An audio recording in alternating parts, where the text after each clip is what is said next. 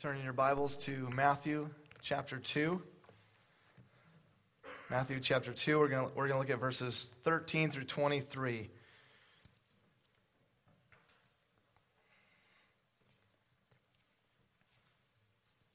Matthew 2, 13 through 23.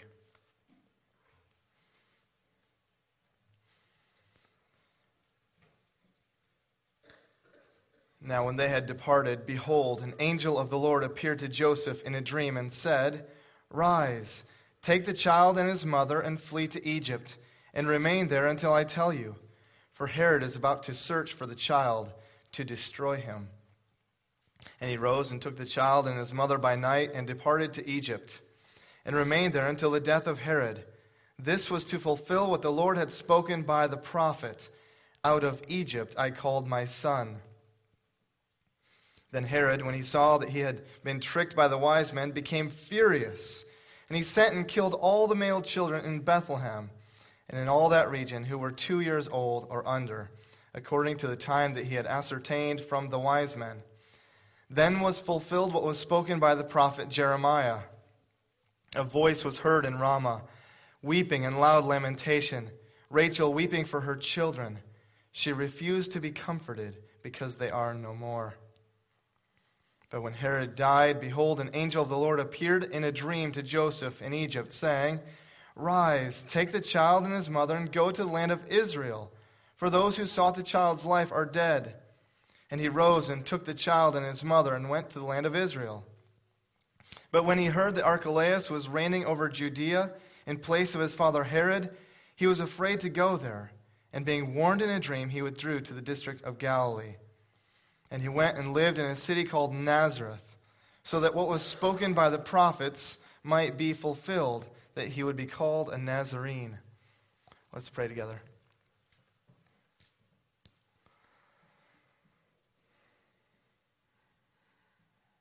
Father in heaven, our heart's desire and prayer this morning is that you would speak to us through your word.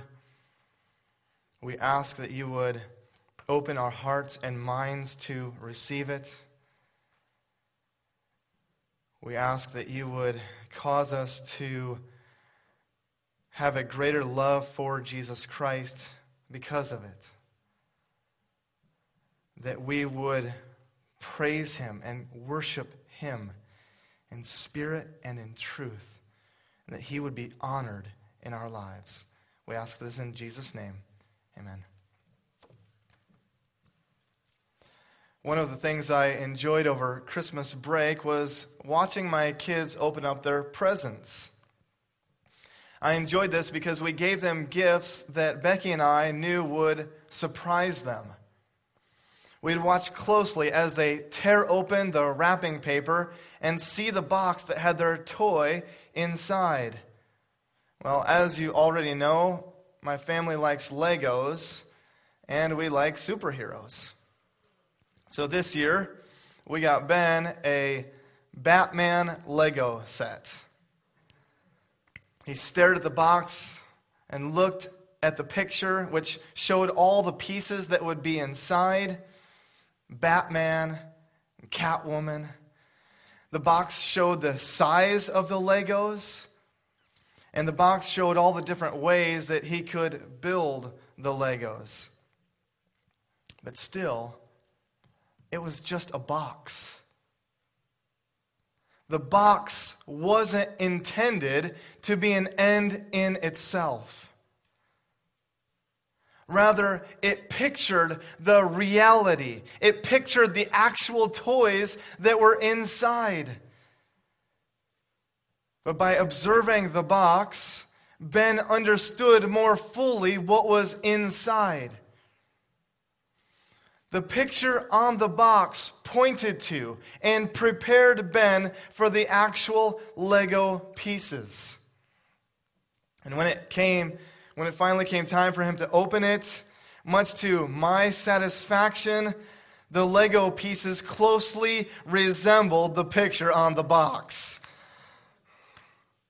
And as a result, the actual Legos brought the picture to their intended goal and its fullest expression.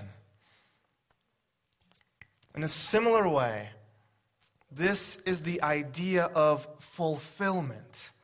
This is the idea of fulfillment that Matthew draws our attention to this morning.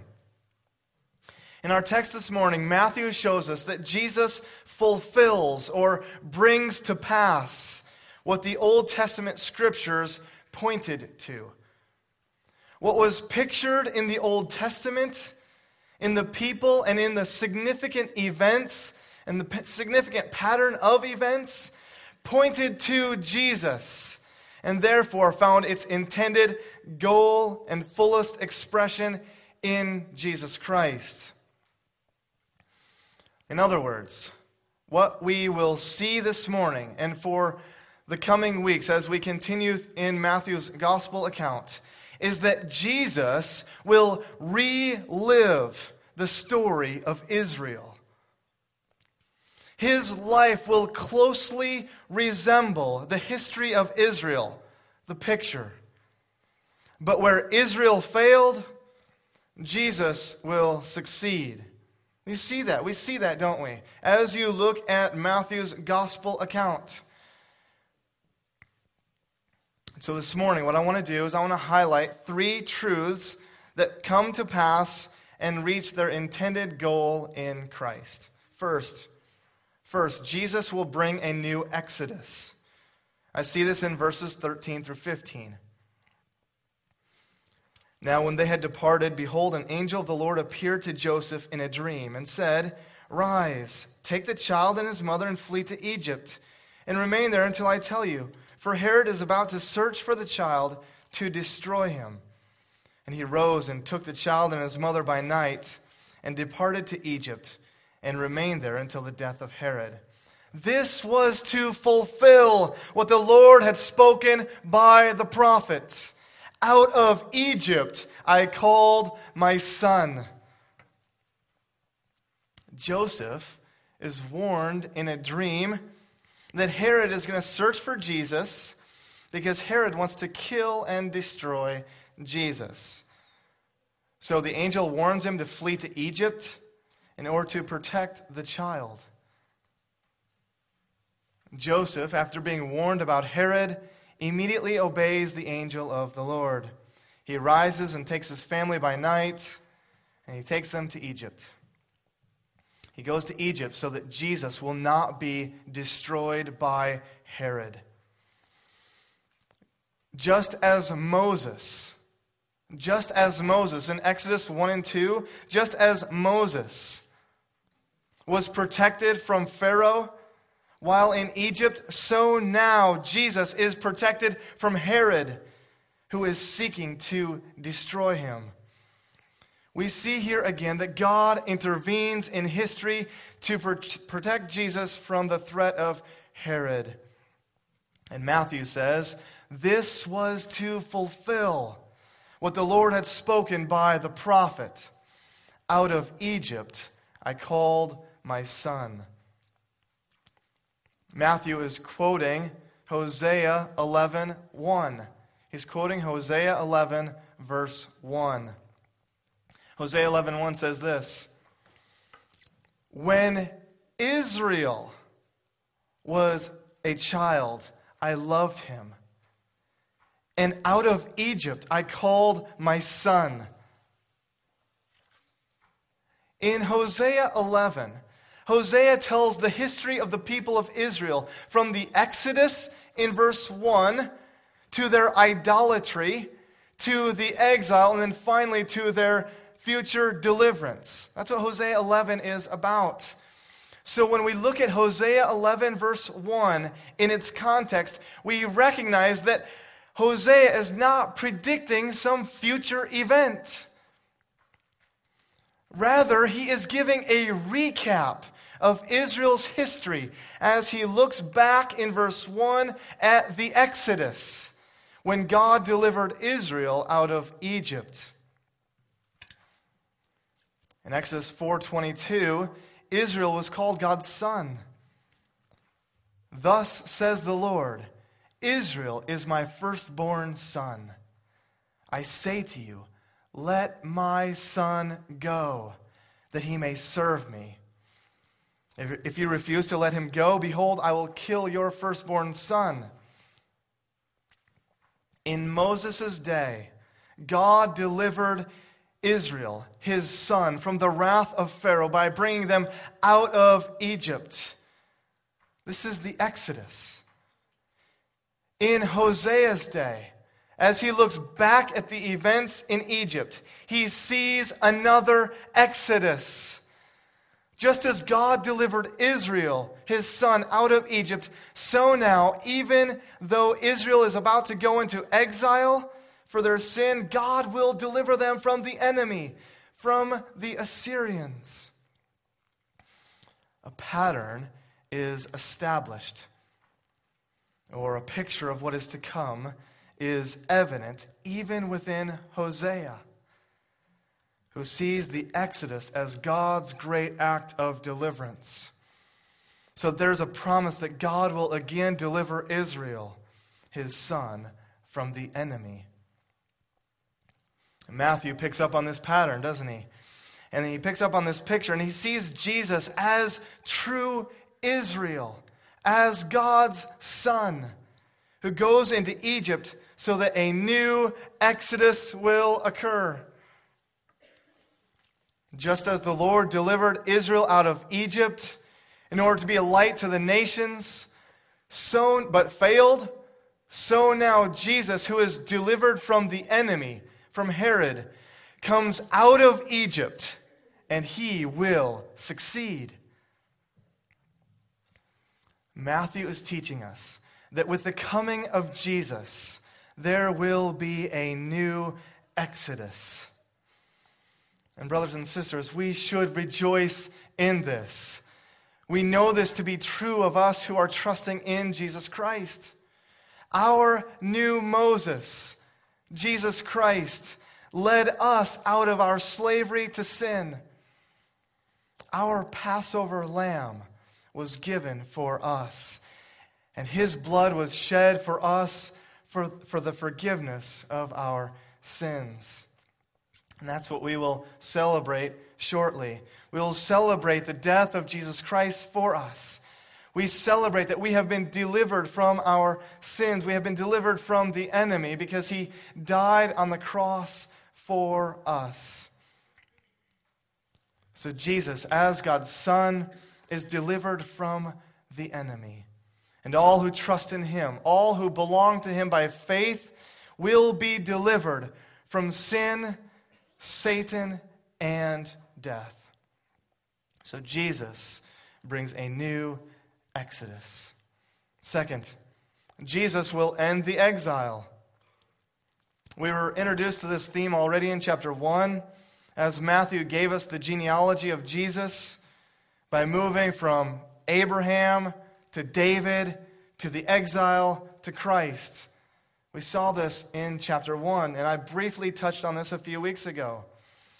But I want to draw your attention to it again this morning because we see it more clearly here in this passage. So look with me at verses 16 through 18. Then Herod, when he saw that he had been tricked by the wise men, became furious and he sent and killed all the male children in Bethlehem and in all that region who were two years old or under, according to the time that he had ascertained from the wise men. Then was fulfilled what was spoken by the prophet Jeremiah. A voice was heard in Ramah, weeping and loud lamentation. Rachel weeping for her children. She refused to be comforted because they are no more. So Herod is tricked by the wise men and is furious that they did not report back to him. And in his rage, after figuring out how old Jesus would have probably been, he decides to kill all the male children in Bethlehem and in the surrounding region who were two years old and under. Bethlehem was a small town, much like Glidden had around a thousand people that lived there in this area during Jesus' day. And so Herod has all the children, two and under, killed. Perhaps around 20 children were killed. If you can imagine this happening in Glidden, the entire town would be affected. We would be devastated. There would be weeping and mourning heard here in our church and throughout our town. None of us would be the same. To watch our little ones taken from us would be devastating. And this is what happened in Bethlehem and the surrounding region. And as a result, Matthew says Scripture is fulfilled. In Jesus' day, the death of these children brings to pass the words spoken by Jeremiah. Matthew quotes Jeremiah 31, verse 15, which says this Thus says the Lord, a voice is heard in Ramah, lamentation and bitter weeping. Rachel is weeping for her children. She refuses to be comforted for her children because they are no more. In this verse, Jeremiah is describing the exile. As you know, Rachel is one of the mothers of the children of Israel. She was married to Jacob. Her sons were Joseph and Benjamin. And the picture that Jeremiah paints is Rachel weeping as she watches her children carried off into exile. Rachel is buried along the path in which Israel would have been taken into exile.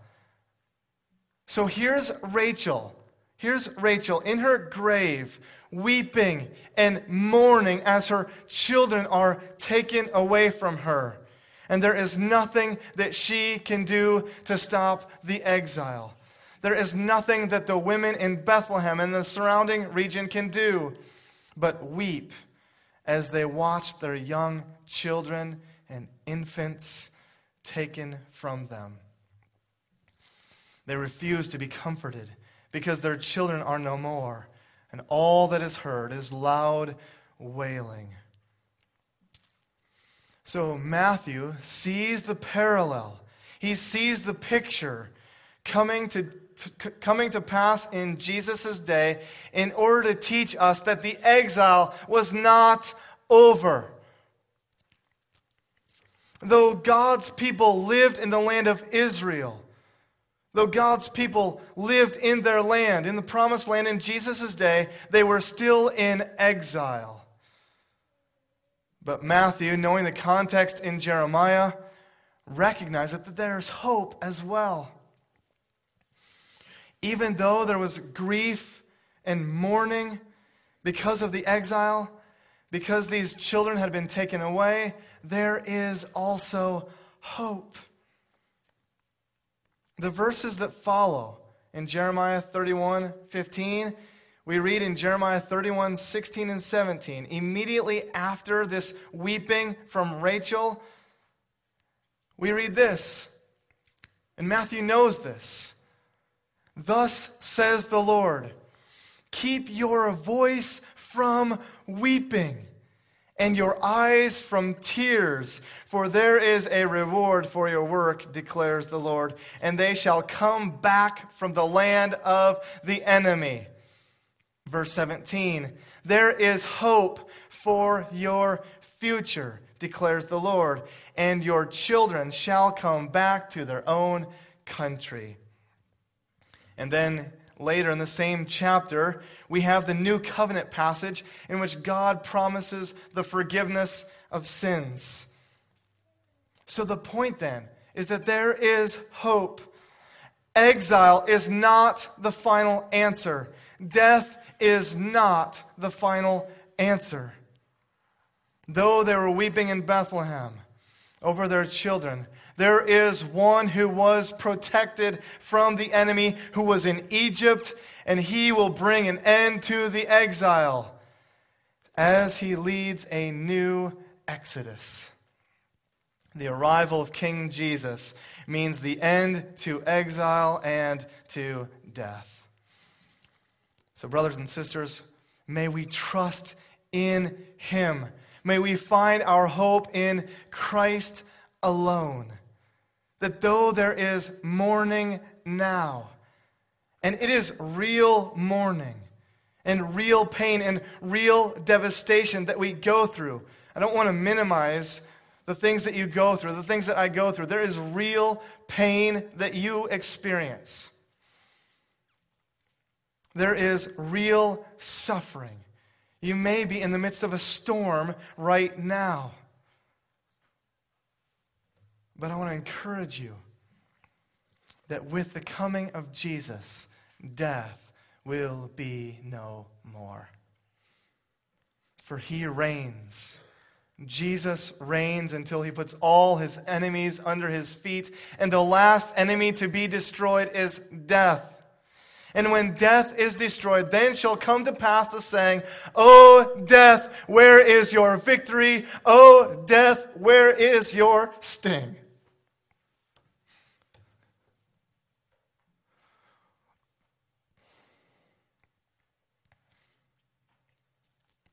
Do you believe that? With the coming of Jesus, your trials, your storm, your difficulties will end. Death shall be no more. So, my prayer this morning is that you would continue to find your hope in Jesus Christ in your very real trials and pain. That you would let the Lord, that you would let King Jesus comfort you. And third and finally, Jesus will be despised and rejected. I see this in verses 19 through 23. But when Herod died, behold, an angel of the Lord appeared in a dream to Joseph in Egypt, saying, Rise, take the child and his mother, and go to the land of Israel. For those who sought the child's life are dead. And he rose and took the child and his mother and went to the land of Israel. But when he heard that Archelaus was reigning over Judea in place of his father Herod, he was afraid to go there. And being warned in a dream, he withdrew to the district of Galilee. And he went and lived in a city called Nazareth so that what was spoken by the prophets might be fulfilled, that he would be called a Nazarene. After Herod died, an angel appears again to Joseph while he is in Egypt, and he's told to return to the land of Israel. But Joseph fears that Herod's son will be just as great of an enemy to Jesus as Herod was. He's warned in a dream, and Joseph then takes his family and lives and moves to the city of Nazareth so that Scripture would be fulfilled. Verse 23 And he went and lived in the city, in a city called Nazareth, so that what was spoken by the prophets might be fulfilled, that he would be called a Nazarene. So Matthew sees Jesus fulfill the scriptures again as he now lives in Nazareth, as he is now called a Nazarene. As we consider this fulfillment, of the Old Testament, we recognize that there is no verse that mentions that Jesus would live in Nazareth. There is no verse that says he would be called a Nazarene. So, what's going on? We see here that Matthew is not directly quoting the Old Testament. Rather, what I think he is doing is seeing a general theme that is evident in the prophets themselves. Notice what he says in verse 23 so that what was spoken by the prophets, plural. But in verse 15 and 17, Matthew used singular prophet. This was to fulfill what was spoken by the prophet and then there's the quote. So I think what Matthew is drawing our attention to is a theme in the prophets, in the prophets about the Christ. In that day, for someone to be from Nazareth meant that they were despised and rejected. They were scorned. Nothing good could come from this insignificant town. which is what Nathanael had believed in John chapter 1 and was surprised to hear that Jesus came from Nazareth. What good can come from Nazareth, he says. In Acts 24, Paul is described as a ringleader of the sect of the Nazarenes. This was intended to bring reproach upon him. So, in saying that Jesus would be called a Nazarene, I believe Matthew is teaching us that the prophets spoke about the Christ being despised and rejected. Rather than being known as the one who comes from the royal city, Bethlehem, city of David, King Jesus will be known as the one who came from the rejected city, Jesus of Nazareth. And we see this in the prophets concerning the Christ. Listen to these words from Isaiah 53. For he grew up before him like a young plant, and like a root out of dry ground. He had no form or majesty that we should look at him, and no beauty that we should desire him.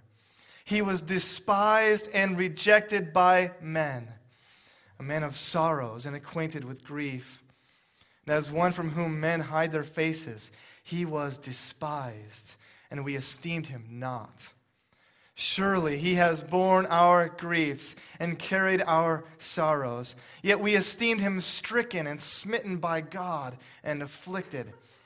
But he was pierced for our transgressions. He was crushed for our iniquities. Upon him was the chastisement that brought us peace, and with his wounds we are healed. All we like sheep have gone astray. We have turned everyone to his own way, and the Lord has laid on him the iniquity of us all. Brothers and sisters, as those who follow Jesus, we must remember that to identify with Christ is to identify with the one who has been despised and rejected. But as we close this morning, as we pre- prepare to take the Lord's Supper together, in identifying with Him, we acknowledge that He was pierced for our transgressions, He was crushed for our sins. And because of His death, we now have peace with God. And we have reason to celebrate this morning because Jesus of Nazareth, Jesus of Nazareth died so that we might be brought out of our slavery to sin and brought into his presence. Let's pray.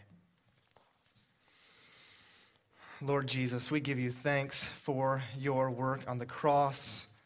We thank you that you died for us so that we might be in your presence. We ask that you would be honored and glorified among us, and that we would continue to proclaim your death. In your name we pray. Amen.